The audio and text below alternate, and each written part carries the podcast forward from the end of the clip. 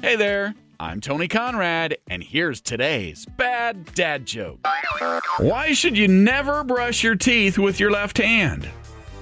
Because a toothbrush works much better. And that's today's bad dad joke of the day. If you enjoyed that joke, tell it to somebody and then tell them about this podcast. You doing that is helping us grow our audience. I am Tony Conrad. I do want to thank you for listening and remind you to come back again tomorrow for another bad dad joke.